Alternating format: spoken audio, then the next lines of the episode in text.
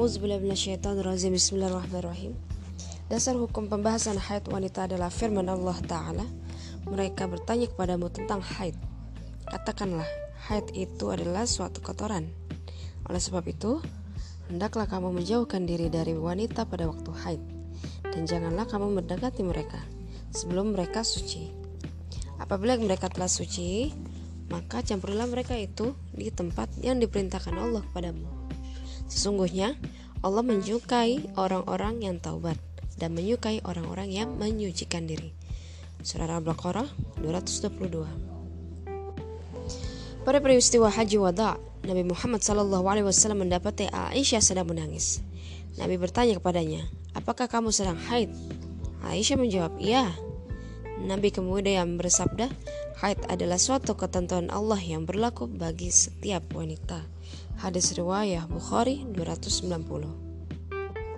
Rasulullah Shallallahu Alaihi Wasallam bersabda kepada para wanita, Aku tidak menjumpai manusia yang kurang dari segi akal dan agamanya, namun dapat mengalahkan manusia yang berakal sempurna atas suami mereka selain kalian. Dan para wanita menjawab, Apakah kekurangan agama dan akal kami, wahai Rasulullah?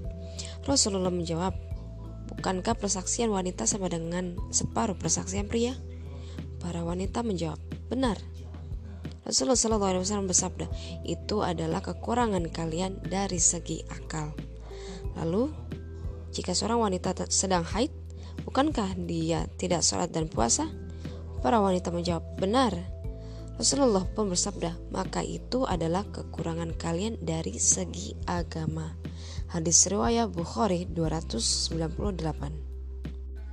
Fatimah binti Abi Hubaish bertanya kepada Rasulullah Shallallahu Alaihi Wasallam, aku sedang tidak suci, apakah aku tinggal sholat?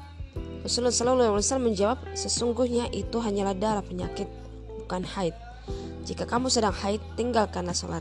Dan jika darah itu telah berhenti, maka mandilah dan sholatlah. Hadis Surah Bukhari 306 Hikmah haid dijelaskan oleh Imam Al-Muwafiq bahwa hikmah haid adalah untuk membantu pertumbuhan anak. Jika seorang wanita mengalami kehamilan maka dengan izin Allah darah haid tersebut berubah menjadi makanan bagi janin. Oleh sebab itu, seorang wanita hamil tidak mengalami haid. Ketika janin tersebut lahir dengan kebijaksanaan Allah, darah tersebut berubah menjadi air susu yang menjadi makanan utama bagi bayi. Oleh karenanya, seorang wanita menyusui tidaklah mengalami haid atau dalam masa nifas setelah melahirkan. Termasuk hikmah haid adalah dapat mengurangi gejolak syahwat seorang wanita menjadi ukuran edah dan bukti terbebas dari kehamilan. Juga untuk mendidik wanita agar terbiasa sabar terhadap ketentuan takdir Allah. Ukuran iddah di sini adalah masa menunggu bagi wanita yang dicerai suaminya agar bisa dinikahi atau menikah lagi dengan laki-laki lain. Lamanya adalah tiga kali kuru atau tiga kali suci dari haid berturut-turut. Sifat darah haid menurut Imam Al-Qurtubi berkata sifat darah haid adalah kental berwarna hitam agak kemerah-merahan.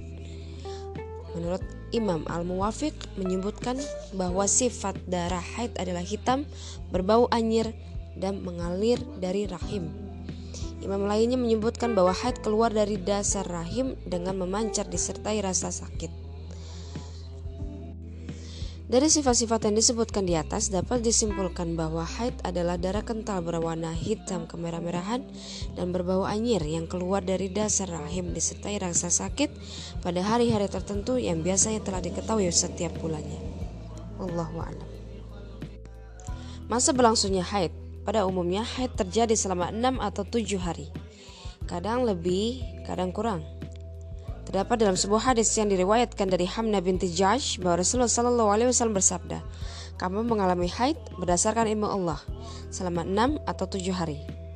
Lalu bersucilah dan sholatlah selama 24 atau 23 hari.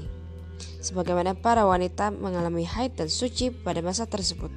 Hadis riwayat Abu Daud 287 dan Tirmizi 128. Begitulah jawaban Rasulullah Wasallam bagi wanita mustahadah yaitu wanita yang tidak memiliki kebiasaan dan ciri-ciri sebagaimana wanita lain. Hadis ini merupakan dalil yang wajib dipegang dan diikuti.